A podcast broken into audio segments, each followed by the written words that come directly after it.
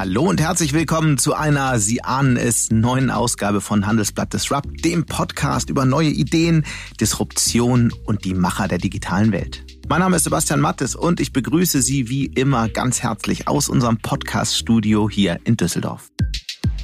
Wenn wir hier im Podcast über Innovationen sprechen und über spannende neue Unternehmen, dann sprechen wir meistens über digitale Firmen. Seltener sprechen wir über erneuerbare Energien, Dabei tut sich in dem Feld aus meiner Sicht mindestens genauso viel und es hat nicht selten auch mit digitalen Themen zu tun. Kein Wunder, dass Investoren längst Millionen in das Feld investieren. Auf welche Firmen und Trends man derzeit besonders achten sollte, das erklärt uns gleich meine Kollegin Katrin Bitsch.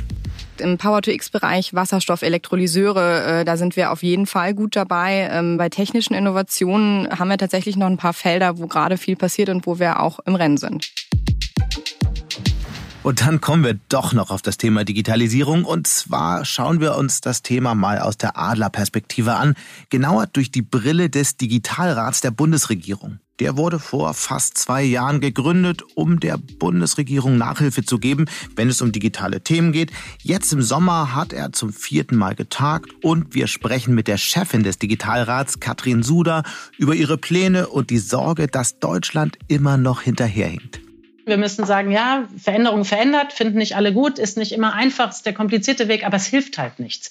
Und ähm, insofern, ich habe es vorhin schon mal gesagt, ich, ich glaube einfach, jetzt wird Zukunft gemacht und ich möchte, dass das eine gute ist für uns alle.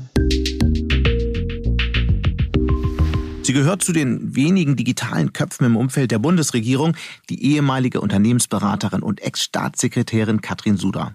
Und allein deshalb muss man ihr zuhören. Zudem startet sie gerade eine Initiative, um Wechselwillige aus der Wirtschaft in die Politik und in die Verwaltung zu bringen. Nur so ließe sich der digitale Wandel wirklich schaffen, meint sie. Höchste Zeit also für ein Gespräch bei Handelsblatt Disrupt. Hallo, Frau Suda. Hallo, guten Morgen, Herr Mattes. Sie sind ja studierte Physikerin, sitzen im Kuratorium der Hattie School of Governance, leiten den Digitalrat der Bundesregierung und nun haben Sie auch noch die Initiative Querwechsler gegründet. Was ist das für eine Initiative und warum jetzt? Ja, es ist eine Initiative, die ich zusammen mit ähm, Frau Isabel Niemeyer-Srocke und Sebastian Muster ähm, ins Leben mhm. gerufen habe. Beides auch Querwechsler auf unterschiedlichen Ebenen, ähm, Bundesebene und Landes in der Kommune.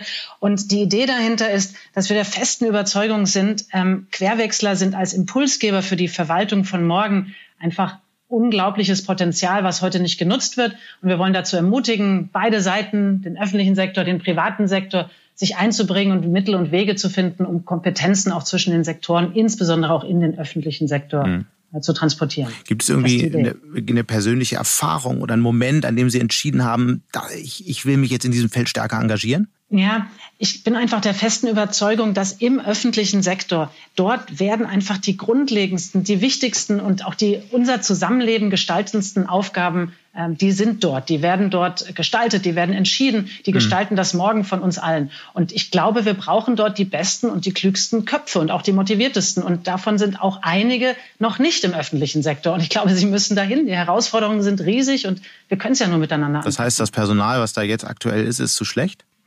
Das würde ich nicht sagen, aber es ist definitiv, es hat ein paar Herausforderungen. Das eine ist, es ist, glaube ich, nicht diverse genug. Und ich glaube so fest an die Kraft von Diversität, wenn unterschiedliche Perspektiven mit Respekt und wirklicher Neugier auf etwas gucken, entsteht was Besseres. Da gibt es ja mhm. auch Tonnen Studien zu. Und wir haben 50 Prozent ungefähr der der Top-Verwaltungspositionen sind von Juristen besetzt. Das ist weit mehr als deren sozusagen Absolventendurchschnitt. Und das muss man auch sagen, wir stehen ja auch vor einer riesen Pensionierungswelle. Ungefähr, ich weiß nicht genau, aber über 30 Prozent des Bundespersonals werden in den nächsten zehn Jahren ähm, in Rente gehen. Und uns fehlt Digitalisierungskompetenz. Also all das zusammen, glaube ich, wir haben definitiv eine Kompetenzlücke. Hm. Nun sind Sie ja selbst so eine Querwechslerin. Sie waren bei McKinsey und sind dann als Staatssekretärin ins Verteidigungsministerium gewechselt. Nach Ihrem Ausscheiden begann dann eine große Diskussion um hohe Unternehmensberaterrechnung, persönliche Verbindung eines Beraters auch zu Ihnen. Und all das endete schließlich in einem Untersuchungsausschuss. Das ist ja jetzt nicht so ein verlockendes Beispiel für andere, oder?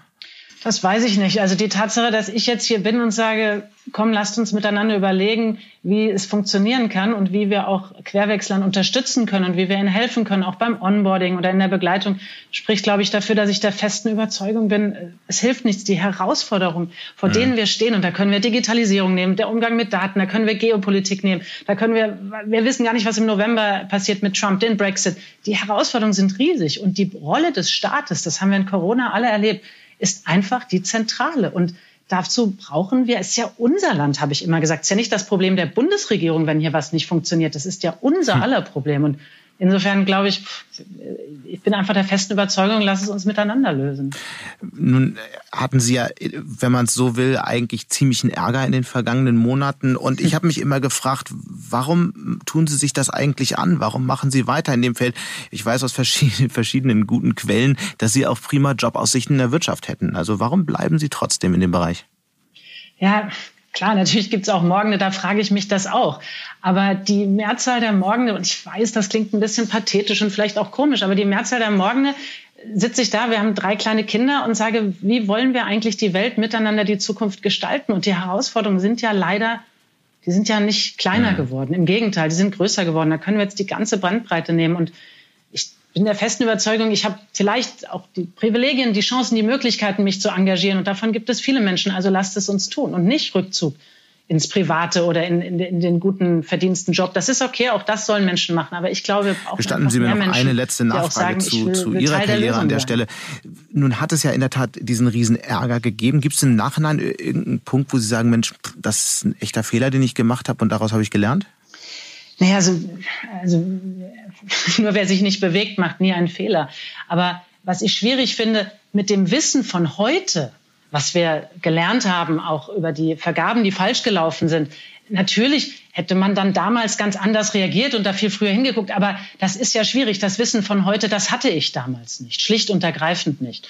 Und ansonsten, also natürlich habe ich nicht, niemand ist ohne Fehler. Und das ist ja auch genau der Punkt, über den wir auch reden müssen. Wie kann man denn Entscheidungen unter Unsicherheit treffen? Und wie kann man dann damit umgehen? Wie kann man Feedback-Kulturen einfügen und so weiter? Insofern ist das ein, das ein großes Thema. Aber das, was ich heute wusste, das wusste ich damals hm. nicht. Was heißt das konkret? Also auf was beziehen Sie das?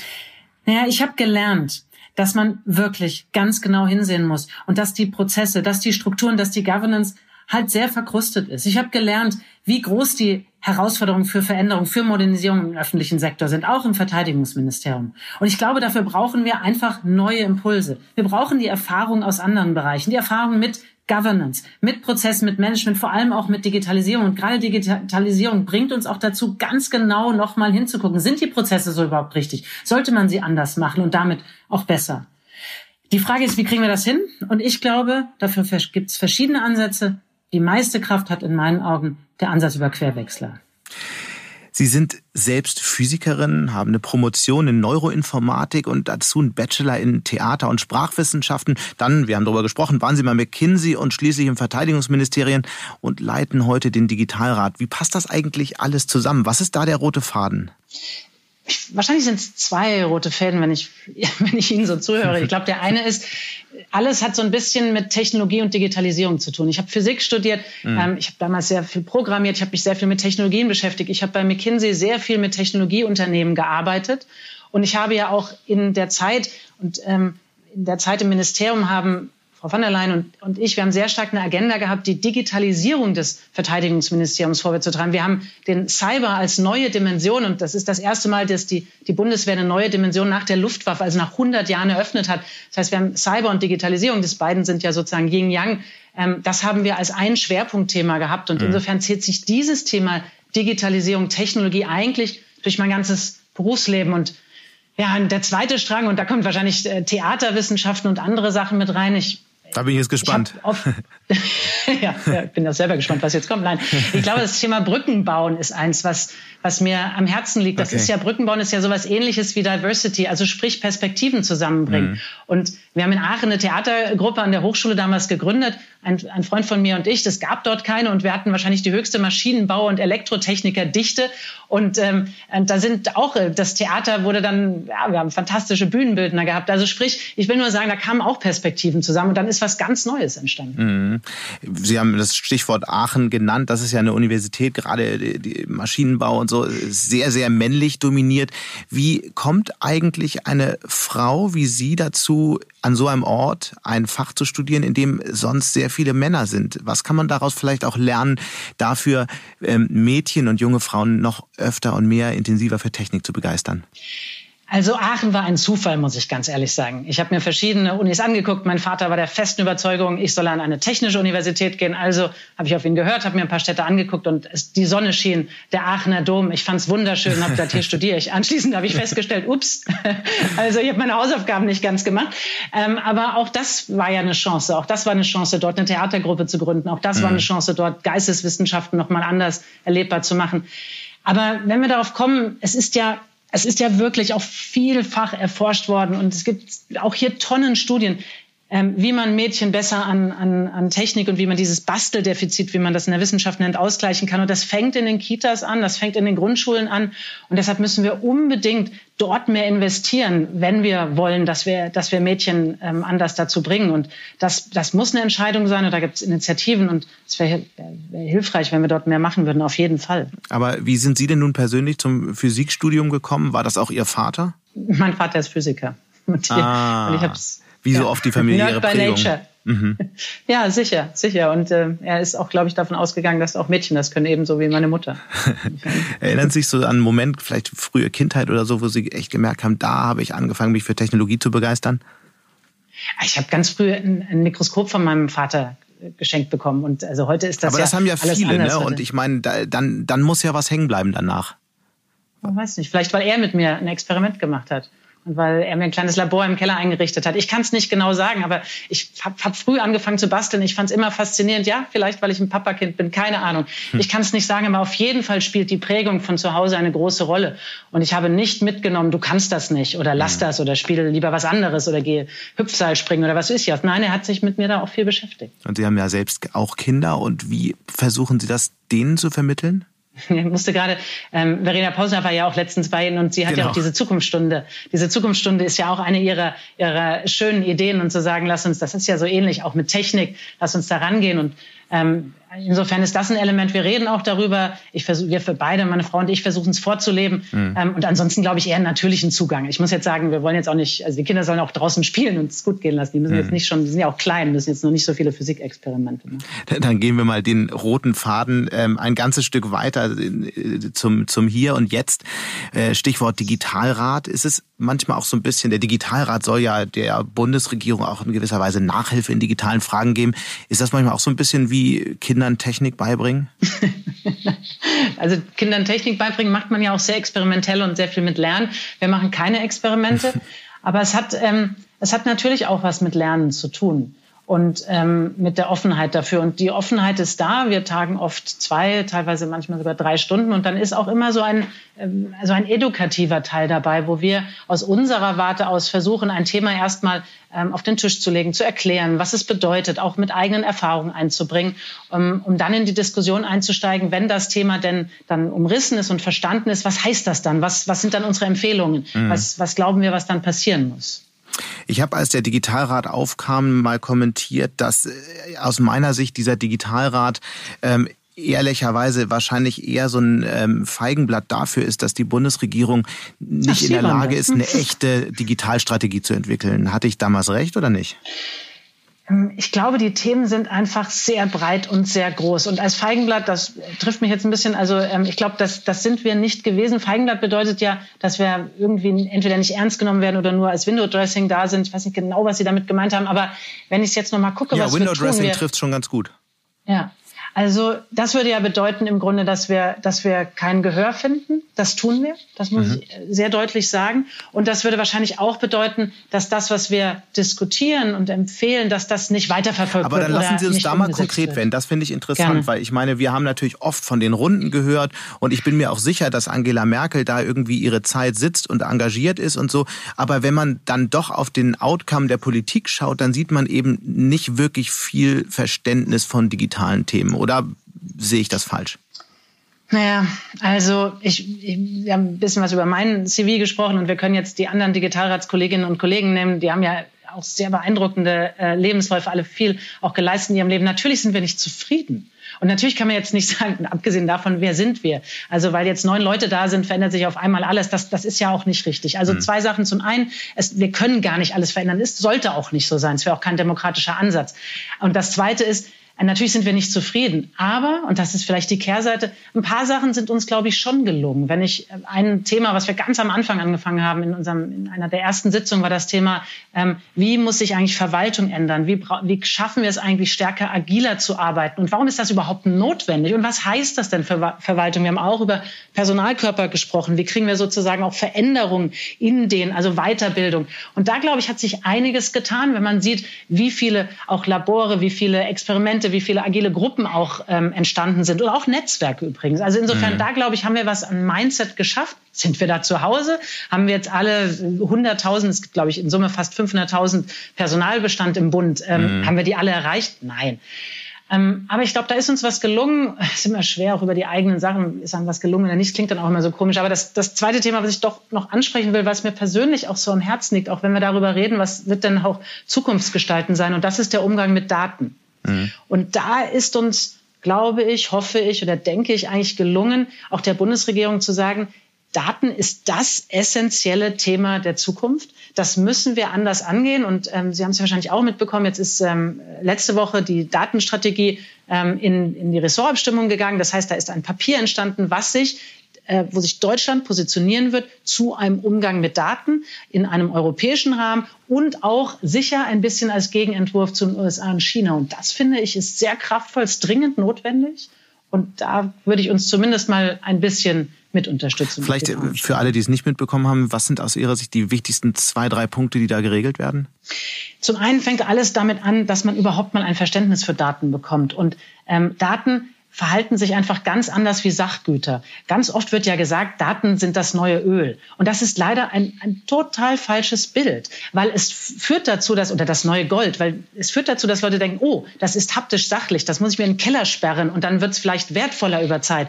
Oder beim Thema Öl, wenn ich es benutze, also wenn ich das Öl sozusagen einsetze, dann ist es nachher weg. All das stimmt für Daten nicht. Mhm. Daten verbrauchen sie sich nicht, wenn ich sie benutze. Ich kann sie kopieren und dann sind sie noch genauso gut. Sie werden auch in dem Sinne nicht schlecht und sie werden aber auch nicht besser, wenn ich sie irgendwo hinlege. Und das heißt, Daten sind ein Informationsgut. Und allein das mal zu begreifen und übrigens auch zu sagen, es gibt kein Eigentum an Daten, das ist das falsche Bild. Und im Gegenteil zu sagen, wenn wir Daten nutzen, dann können wir bessere Entscheidungen fällen. Und dann können wir Antworten finden auf Fragen, die wir bislang nicht lösen können. Fragen rund um Klima, Fragen rund um Gesundheit. Ich meine, wir haben es doch in Corona alle mitbekommen. Was wären wir froh gewesen, wenn wir mehr und bessere Daten gehabt hm. hätten am Anfang? Und allein, das ist der erste Punkt dieses Verständnisses. Und dann geht's weiter. Dann braucht man, dann braucht man Tools, um Daten nutzen zu können. Man braucht im Grunde auch sowas wie Verzeichnisse, um Daten zu finden. Der Staat muss seine Daten teilen. Es müssen Voraussetzungen geschaffen werden, müssen Regeln geschaffen werden. Wir müssen auch gucken, wo muss das das Wettbewerbsrecht angeguckt werden. Wir müssen geguckt und so weiter und so weiter. Also dann gibt es einen ganzen Implementierungs-, Umsetzungsteil, der in der mhm. Datenstrategie das, ich, ich gehe da, ich gehe da mit. Das sind, das sind wichtige Punkte. Da kann kaum jemand widersprechen. Wenn man sich dann aber wirklich anschaut, was die Politik in diese Richtung hervorbringt, dann muss ich nur an die KI-Strategie denken, die, glaube ich, jetzt vor zwei Jahren rausgekommen ist und von der, die damals schon äh, unterfinanziert war, weit unterfinanziert war aus meiner Sicht. Und davon hat man nicht mehr wahnsinnig viel gehört. Und in anderen Regionen, in China, in den USA, bewegt sich halt das Feld so wahnsinnig schnell weiter. In Deutschland dagegen hm. zeigen Studien, dass eben weite Teile des Mittelstands in Familienunternehmen, was diese Technologien angeht, ähm, völlig ja. Ähm, hinterm Berg bleiben, dass sie einfach den Anschluss verlieren. Also was muss passieren? Wie kann, wie kann man in diese Zukunft kommen, in der, in, in die sich diese gesamte Wirtschaft bewegen wird? Ja, das ist, das ist, also ich bin völlig bei Ihnen, das ist die Kernherausforderung. Unsere große Stärke in, in Deutschland, in Europa ist unsere Industrie, unsere industrielle Basis. Da unterscheiden wir uns substanziell von, von, von Asien und insbesondere auch von den USA. Und jetzt muss diese Welt, die physikalische Welt, in die Zukunft gebracht werden, zusammen mit Daten und Software. Das haben inzwischen relativ viele, glaube ich, verstanden, aber es hat lange gedauert. Mhm. Viel zu lange, weiß ich nicht. Ich glaube, wir haben noch ein Fenster, weil sie die physikalische Welt nicht so schnell aufholen. Das merken wir ja. Die Ideen der Reindustrialisierung in den USA, das geht ja alles nicht so schnell. Insofern glaube ich, wir haben noch Zeit. Aber ja, es muss jetzt passieren. Und ein, ein Thema ist, Politik muss dazu beitragen, aber die Wirtschaft natürlich auch selber. Sie müssen sich selber die Kompetenzen holen. Und da hilft es, wenn Politik anstößt, wenn es, wenn es Labore macht, wenn Gelder mhm. da sind. Aber da finde ich, ist unsere Wirtschaft, und da, da sind ja auch, also da sind ja die, sind ja auch kluge, gute Köpfe, die müssen das jetzt aus eigener Kraft hinkriegen. Da hilft es jetzt, glaube ich, nicht immer nur zu sagen, das muss alles die Politik regeln. Das stimmt, da gehe ich mit. Gleichzeitig sehen wir ein Kompetenzproblem. Da können wir über viele Unternehmen sprechen, aber mhm. auch in der Politik, oder? Oder haben wir aus Ihrer Sicht genug Menschen, die das Thema verstehen? Haben wir überhaupt Spitzenpolitikerinnen und Politiker, die das Thema wirklich verstehen, so sehr verstehen, dass sie es auch vorantreiben können? Also das glaube ich auf jeden Fall. Wir haben Leute, die es verstehen. Ich glaube aber definitiv die These, dass wir nicht genug Leute haben, die diesen schnellen Wandel äh, mitgehen, weil sie ihn gewöhnt sind, weil sie daherkommen, weil sie auch andere Kompetenzen qua Ausbildung und Erfahrung mitbringen. Und wir sind auch nicht divers genug im öffentlichen Sektor. Auf ja. jeden Fall. Das ist ja genau der Grund, warum wir dieses Netzwerk Querwechsler ähm, gegründet haben und warum wir, wir machen nächste Woche am 30. machen wir eine Veranstaltung, wo wir auch eine Studie der Hertie School dazu vorstellen, dass Querwechsler großes Potenzial haben, um auch den öffentlichen Sektor vorwärts zu treiben, über alle Ebenen hinweg, Bund, Land, Kommune. Und ich glaube, uns fehlt auf allen Ebenen, wie ich es ganz am Anfang ja gesagt habe, auch aufgrund der Altersstruktur, aufgrund der Ausbildungsstruktur, aufgrund der starken Verrechtlichung, fehlt uns, fehlt uns, glaube ich, das heißt, glaube ich, bin ich der festen Überzeugung, uns fehlt Diversity, uns fehlt verschiedene Erfahrungen, uns fehlt auch Digitalisierungswissen, definitiv. Mhm. Das heißt nicht, dass wir jetzt das alles verändern müssen, aber ich glaube, alles steht und fällt mit Menschen. Und wir brauchen mehr Menschen, die auch dieses agile Vorgehen und die auch Technologie beherrschen. Würde da eigentlich ein Digitalminister oder Ministerin helfen? Ja, das ist die alte Governance-Frage. Ähm, also ich glaube, ja, es hilft, wenn wir an bestimmten Stellen Kompetenzen haben und wenn wir sie auch bündeln und anderes machen. Aber aber der ganz zentrale Punkt ist, jedes einzelne Ministerium, genauso wie jede Stadt, wie jede Kommune muss die Digitalisierungsagenda selber verinnerlichen und umsetzen. Was nicht mhm. funktionieren kann, ist sagen, jetzt haben wir da den Digitalminister und der macht das mal für ganz Deutschland alles prima. Was nicht heißt, dass wir nicht darüber nachdenken sollten, dass man vielleicht prominenter und auch stärker jemanden hat, der bestimmte Querschnittsthemen treibt. Darüber kann man sehr gut und sollte man auch nachdenken. Aber was nicht passieren darf, ist zu sagen, prima, jetzt haben wir jemand und der macht's oder die. Hm. Wäre das eigentlich ein Job, wenn Sie gefragt würden, würden Sie es machen? Jetzt müssen wir erst mal gucken, ob was überhaupt passiert. Oh, es war kein Nein. Also Frau Sudat. Ähm, es war kein Ja. Wenn Sie, äh, Sie haben ja auch viel mit äh, Politikerinnen und Politikern in, in anderen Ländern zu tun, schauen sich, äh, schauen sich an, wie es dort läuft. Gibt es Regionen, Länder, die aus Ihrer Sicht vorbildlich sind? Und jetzt sagen Sie nicht Estland. Warum? Weil wir schon so oft über Estland gesprochen haben. Ja, es hat natürlich auch einen Grund. Und übrigens, aber es wäre traurig, wenn es sonst so, keine Vorbilder gäbe. Ja, nee, gibt auch andere. Aber ich will nur einen Satz dazu sagen. Ich war am Anfang auch so skeptisch. Ich habe gesagt, äh, Estland klein. Außerdem haben die dann sozusagen äh, Greenfield angefangen, nachdem sie sich von, äh, getrennt haben äh, von Russland und insofern nicht vergleichbar. Stimmt, stimmt alles. Dann war ich aber ein paar Mal dort und habe mir das dort im Detail angeguckt. Und die Art, wie die systematisch und mit einem offenen Mindset an diese Themen rangehen, ist schon sehr besonders. Aber gut, nicht über Estland. Ähm, Dänemark hat ähm, vieles sehr gut gemacht, ist auch in den Rankings weit vorne, mhm. weil sie auch mutig ein paar Entscheidungen gefällt haben, zum Beispiel sehr schnell auf digitale Kommunikation zu gehen. Ähm, wir haben in Österreich äh, etliche gute Ansätze gesehen, weil sie das Thema auch schon früh, schon sehr früh, ähm, zum Beispiel auch das Thema Pers also Personalausweis, Identität, sehr früh umarmt haben und da auch bewusst rein investiert haben.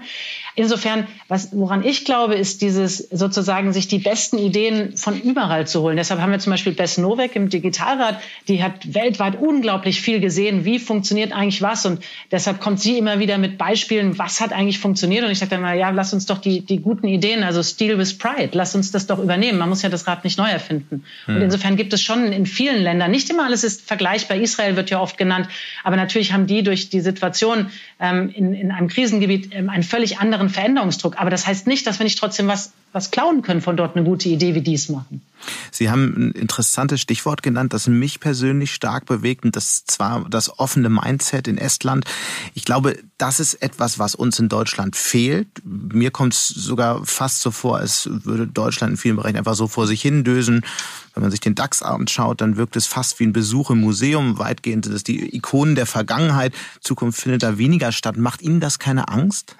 Sorgen auf jeden Fall, natürlich. Und das ist ja auch so eine schwierige Position in so einem Gespräch. Ich will natürlich sagen, und wir haben uns im Digitalrat, meistens, wenn wir auch reden und gefragt werden, enden wir immer mit einem Satz und die heißt, das alles aus, aus Liebe für die Zukunft.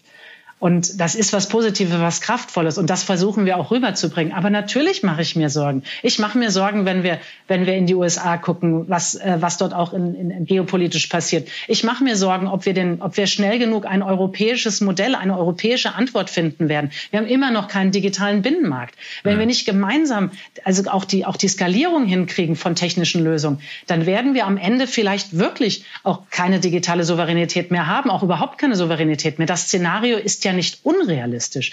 Ich glaube nur einfach, dass wir eigentlich alle Zutaten dafür haben, mhm. erfolgreich zu sein. Und deshalb möchte ich, dass es gelingt. Also so einfach. Glauben Sie eigentlich auch, dass wir alle Zutaten dafür haben äh, für diese sogenannte digitale Souveränität, von, von, der eigentlich keiner so genau weiß, was es eigentlich ist? Aber bleiben wir doch mal bei. Erstens, was ist es? Und zweitens, wie könnte das aussehen? Ja, ähm, was ist es? Ähm, dazu gibt es wahrscheinlich äh, viele Definitionen und ähm, das ist ja auch genau das Problem. Ich, in meinen Augen muss es eigentlich darum gehen, dass digitale Souveränität bedeutet die digitale Transformation, vor der wir oder in der wir ja alle sind, die dich durch alle Industrien über alle Bereiche unseres Lebens zieht, dass wir die selbstbestimmt entscheiden und ausgestalten können. Das wäre erstmal das, was für mich im Kern ist. Das ist eine sehr abgrenzende Definition von Protektionismus. Das hat auch nichts mit Autarkie oder Autonomie zu tun, sondern es hat was damit, Entscheidungen zu fällen. Mhm. Und Entscheidungen kann ich fällen, wenn ich Kompetenzen habe. Deshalb ist das Kompetenzthema ein absolut essentielles. Ich kann nur, wenn ich entscheiden kann, wenn ich verstehe überhaupt, wie eine Technologie aufgebaut ist, was sie macht, nur dann kann ich ja auch entscheiden. Und das zweite Thema ist natürlich Wahlfreiheit auf der Technologieseite. Denn wenn ich da keine Wahlfreiheit habe oder gar keine Freiheit oder keinen Zugang habe, dann kann ich auch nicht frei entscheiden. Und insofern spielen diese Komponenten für mich zentral in das Thema digitale Souveränität. Aber ich habe es noch nicht ganz verstanden. Wie könnte die denn oh. jetzt aussehen für Europa? Ja, im Grunde muss man dann schon ein, ein, ein Doppel- oder ein, ein Dreifachklick drauf machen, weil ähm, wenn wir über Technologien reden, reden wir ja über eine Vielzahl. Wir reden ja im Grunde vom Kabel oder eigentlich sogar von Rohstoffen, die dahinter stehen bis hoch zu Daten, bis hoch zum Thema ähm, Cyber und, und äh, E-Identity. In der Mitte sind dann noch die, ganze, die ganzen Komponenten, also Sensoren, äh, Chips letztendlich, also diese große, die Halbleiterdiskussion. Dann sind da die Plattformen, dann sind da die Cloud-Provider. Das heißt, wir müssten eigentlich Schicht für Schicht und systematisch die Frage stellen, habe ich dort Wahlfreiheit? Also kann ich mich frei entscheiden? Habe ich Zugang zu Technologien oder habe ich sie nicht? Und wenn ich den Zugang nicht habe, wie gehe ich dann damit um? Und insofern finde ich, dass wir die Diskussion einfach viel granularer führen müssen. Ich weiß, das macht es schwierig. Ich weiß, das ist komplex. Und dann kommen wir auch an so technologische Themen und die sind ja auch nicht einfach zu verstehen. Aber wie können wir denn sozusagen über, über technologische digitale Souveränität sprechen, wenn wir uns nicht die Mühe machen, in, in die Komplexität zu gehen? Mhm. Die USA definieren ja ihre digitale Souveränität äh, ein bisschen anders und es geht da schon um ein komplettes technologisches, äh, technologisches Decoupling von China. Was bedeutet das eigentlich für Europa? Also für Europa ist das eine wirklich schwierige Situation. Denn ähm, wir Europa und insbesondere Deutschland, wie also wenige Länder dieser Welt, wir sind ja völlig verwoben mit der Weltwirtschaft. Das heißt, wir haben sowohl was den, den Absatz anbelangt, also den Verkauf unserer Produkte, wir verkaufen unsere Autos in die USA, wir verkaufen sie aber auch nach China als auch was die Vorprodukte, also sprich die, die, die Bestandteile der, der Produkte anbelangt, die holen wir auch insbesondere aus China. Sehr viel wird ja, kommt ja von dort, aber auch wieder aus den USA beziehungsweise von US-Firmen. Das heißt, wir sind eigentlich komplett verwoben. Und sollte dieses Decoupling zu einem Ausmaß weitergehen, dann werden immer mehr Firmen sich entscheiden müssen. Aber was heißt Kann sollte? Es wird ja definitiv weitergehen. Es, gibt ja, ja wenig Hinweise darauf, dass das, ja, egal wie die Wahl ausgeht, dann irgendwie gestoppt wird. Ja. Ja, haben Sie recht. Und insofern, ähm, und das sehen wir auch in etlichen Gesprächen, die Firmen stehen jetzt vor den Entscheidungen. Geben wir einen Absatzmarkt auf? Oder wird es uns je nach Industrie weiter gelingen, ähm, globalen Absatz zu haben? Und, und das ist in der Tat, das, während wir reden, ist das ja, was Unternehmen entscheiden, müssen wir ähm, sozusagen Value Chains, also äh, müssen wir unsere, unsere Produktions- und unsere, äh, unsere Quellen sozusagen verändern, wo wir Produkte kaufen, wo wir sie produzieren. Das mhm. hat noch einen zweiten Grund, dass sich das verändert oder eigentlich noch zwei weitere. Einer ist Covid. Wir alle haben gesehen, dass die Abhängigkeiten auch von China und auch die weiten Transportwege, dass die nicht nachhaltig sind. Das ist zwar sehr effizient gewesen, das hat uns ein paar Margenpunkte gebracht, aber das war nicht, das ist einfach nicht, nicht nachhaltig. Und das Zweite, was natürlich ein, ein längerfristiger Trend ist, den wir schon länger sehen, dass die Produktionskosten in China deutlich zugenommen haben. Das heißt, dass schon allein deshalb sowieso auch auf andere Standorte ausgewichen wird. Aber mhm. ja, das wird zu einer deutlichen Verschiebung der Wertschöpfungsketten führen, einer deutlichen Verschiebung.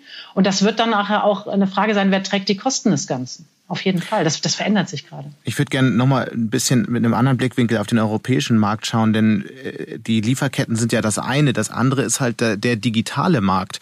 Und Mhm. Wir nutzen auf der einen Seite amerikanische Produkte, auf der anderen Seite chinesische Produkte. So ein Europa ist irgendwie dazwischen und zerrissen. Was ist denn eigentlich wirklich der die Chance für den digitalen Markt Europas in Zukunft? Oder werden wir einfach nur die Abspielfläche für chinesische und amerikanische Digitalprodukte? Ich komme auf das zurück, was ich vorhin gesagt habe. Ich glaube, es gibt genau einen zentralen Punkt, in dem wir jetzt Zukunft gestalten können und wo wir es hinkriegen können, dann auch wirklich stark zu werden. Und das ist eben genau dieses B2B, also das Business-to-Business-Umfeld, nicht das Business-to-Consumer-Umfeld. Da würde ich sagen, ist im Wesentlichen sind die, die Würfel gefallen.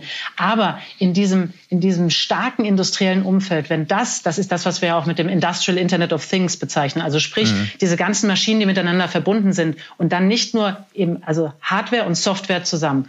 Diese Welt, und das ist eine ganz zentrale, denn die beeinflusst, wie wir in Zukunft produzieren, wie das Ganze, wie Maschinen gesteuert werden. Aber auch dort werden ja die Lösungen der Zukunft auf Klima- und Mobilitätsfragen entwickelt und auch auf Gesundheitsfragen. Also dieses Riesengebiet, dafür gibt es, da sind die Karten noch nicht verteilt. Und ja. das ist das, wo wir in meinen Augen eine Start Voraussetzungen haben. Da würde ich sogar mitgehen, aber wenn wir dann Richtung China schauen, dann sieht man, dass das eben auch als Riesenwachstumsfeld dort erkannt wurde. Das heißt, es die Wahrscheinlichkeit, dass wir es am Ende gewinnen, ist nicht sonderlich groß, weil es gibt wesentlich mehr ähm, KI-Experten, Datenexperten, die sich gerade dort mit dem Thema befassen. Oder würden Sie dem widersprechen? Also. Die Pause glaub, war zu lang. Nein, ich, also ich widerspreche dem. Denn die physikalische Welt, ähm, die physikalische Welt ist nicht so leicht zu replizieren. Wir haben gesehen, wie schwer sich China tut im Halbleitersegment. Die schaffen es einfach nicht runterzukommen auf, also unter, ich weiß jetzt nicht genau, aber definitiv ein bis zwei Generationen weit weg von der von, von sozusagen fünf Nanometer Technologie. Das heißt, sie haben es einfach nicht geschafft, weil es unfassbar schwer ist. Sie sind auch nicht so gut gewesen und geworden, wenn es darum geht, Flugzeuge zu bauen. Und die physikalische Welt wirklich zu beherrschen, das ist nicht trivial. Und das ist was, was wir in Deutschland, in Europa ja wirklich über Jahrzehnte gelernt haben und auch genurtured haben. Da sind wir aber wirklich auf der anderen gut. Seite, aber auf der anderen Seite könnte gerade die Halbleiterentwicklung in China jetzt auch ein ganz neues Tempo aufnehmen, weil China jetzt echt auf sich allein gestellt ist, weil die amerikanischen Unternehmen nicht mehr liefern dürfen. Ja, Richtig. Die Frage ist jetzt, ist, wir sind jetzt in einem Wettkampf. Absolut. Das ist einerseits also wirklich auch sehr traurig, weil diese Form von auch, auch negativem Wettkampf führt ja nicht zu mehr Innovation und zu einer besseren Welt, sondern im, im Grunde führt er eigentlich zu nichts Guten. Aber in der Tat, wenn wir realistisch die Situation angucken, ähm, China hat ganz klar in seinen Strategien, hat ganz klar zum Ausdruck gemacht, dass sie die Weltführerschaft anstreben mit ihrem Modell. Und das Modell ist ja nicht eines, was mit mehr Wohlstand zu mehr Demokratie geführt hat, ähm, diese, diese Rechnung, auf die viele gebaut haben, die ist ja nicht aufgegangen. Und mhm. insofern, ja, das, das, also werden wir es am Ende, wie wird es am Ende ausgehen, das weiß ich natürlich auch nicht. Mhm. Ich sage nur, noch haben wir die Chance. Und lasst uns die bitte nicht verspielen. Lasst sie uns aber auch nicht kleinreden. Weil das ist, also dann sind wir genau in dem Mindset-Problem, was Sie ja vorhin zu Recht angesprochen haben. Also wir haben ja so eine Mischung hier aus, wir können, also ist alles zu spät und wir können es nicht. Oder so ein bisschen, also ist noch immer gut gegangen und wir bauen die besten Autos und es wird auch immer gut gehen. Und ich glaube, wir müssen es einfach schaffen, dass wir den Mindset in diese Zukunft kriegen. Mit dem Respekt davor, wie schwierig das ist, aber auch mit dem Gefühl, ey, das ist unsere Zukunft, wir machen das. Aber ist, sind Sie denn nicht angesichts dessen, angesichts dieser Erkenntnis wahnsinnig frustriert, dass trotzdem und gerade auch in der Politik bei diesem Thema so wahnsinnig rumgetrödelt wird? Okay, ich nehme doch den Job in der Wirtschaft.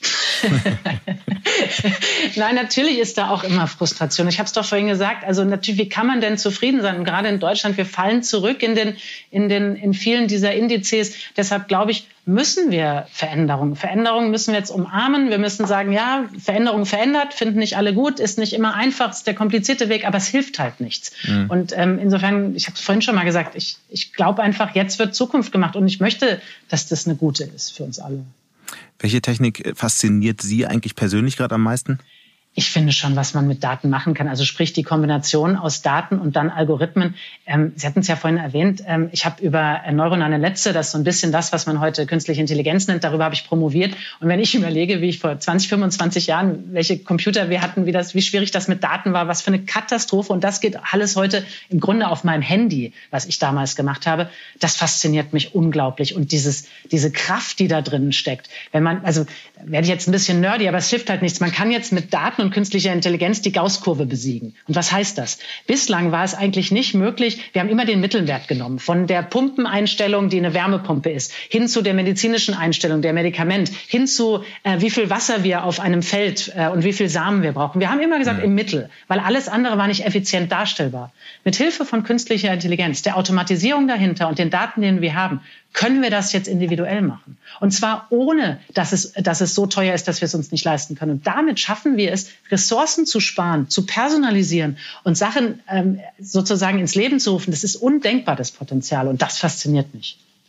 Diese, diese Diskussion über den Umgang mit Daten, mit künstlicher Intelligenz ist ja für viele Menschen auch was sehr Emotionales. Gibt es aus Ihrer Sicht irgendeine Entwicklung, irgendeine ferne Zukunft, vielleicht wenn die künstliche Intelligenz irgendwann der menschlichen Intelligenz überlegen ist? Ist das ein Moment, der Ihnen Angst macht oder gibt es Entwicklungen, die Ihnen da Angst machen? Ich glaube nicht, dass, ähm, dass das so schnell passieren wird. Vielleicht wird es gar nicht eintreten.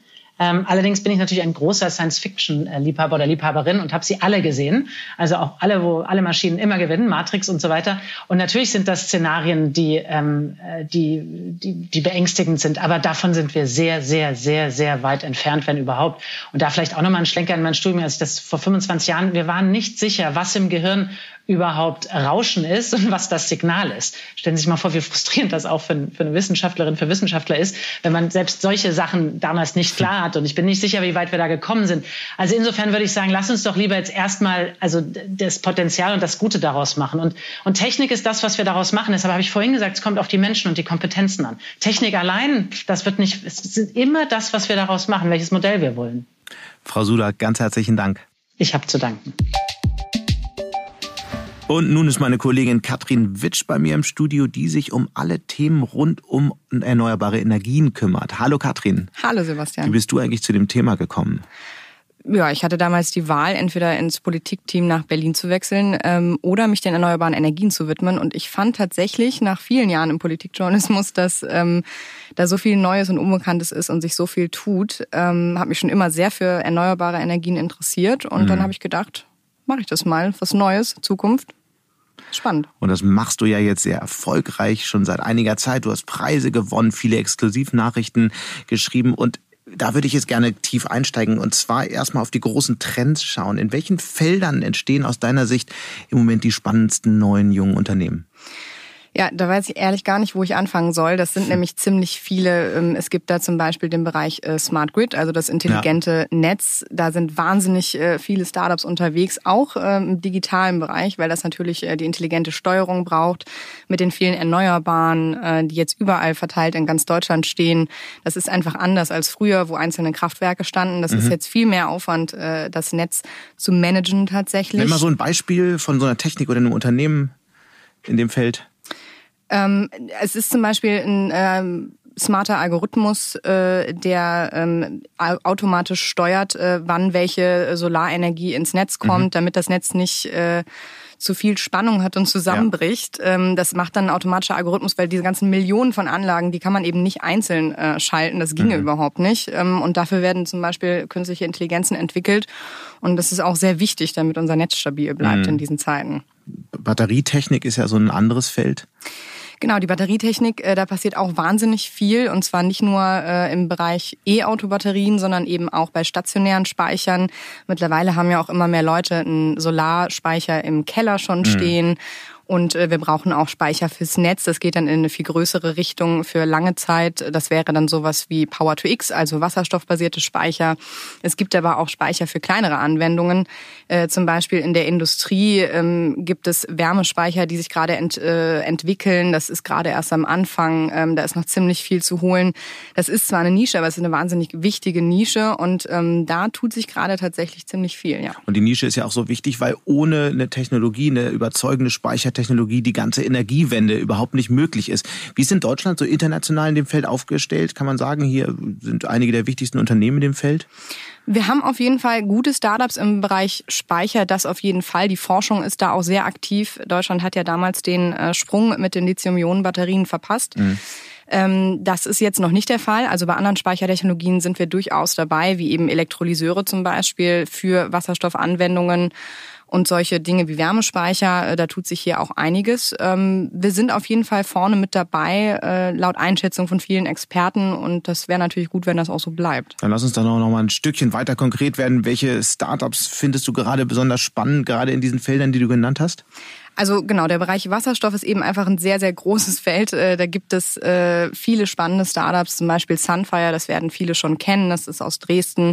Die machen Elektrolyseure und stellen synthetischen Kraftstoff her, mhm.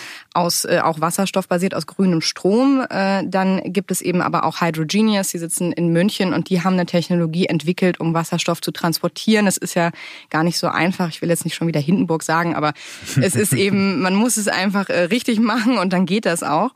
Und äh, es gibt aber auch so kleinere Unternehmen wie Enapta, äh, die eine neue Generation von Dieselgeneratoren sozusagen entwickelt haben, eben auch ähm, auf Brennstoffzellentechnik. Es gab ja so ein paar äh, Meldungen rund um Kraftblock. Sag mal ein paar Sätze zu dem Unternehmen.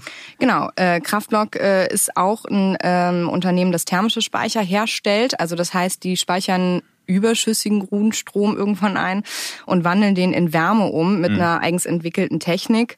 Und ähm, die haben gerade einen neuen Investor gefunden. Das ist auch ziemlich gut, weil in dem Bereich tatsächlich sehr, sehr wenig passiert ist noch. Und das ist gerade für die Industrie ein wichtiges Feld.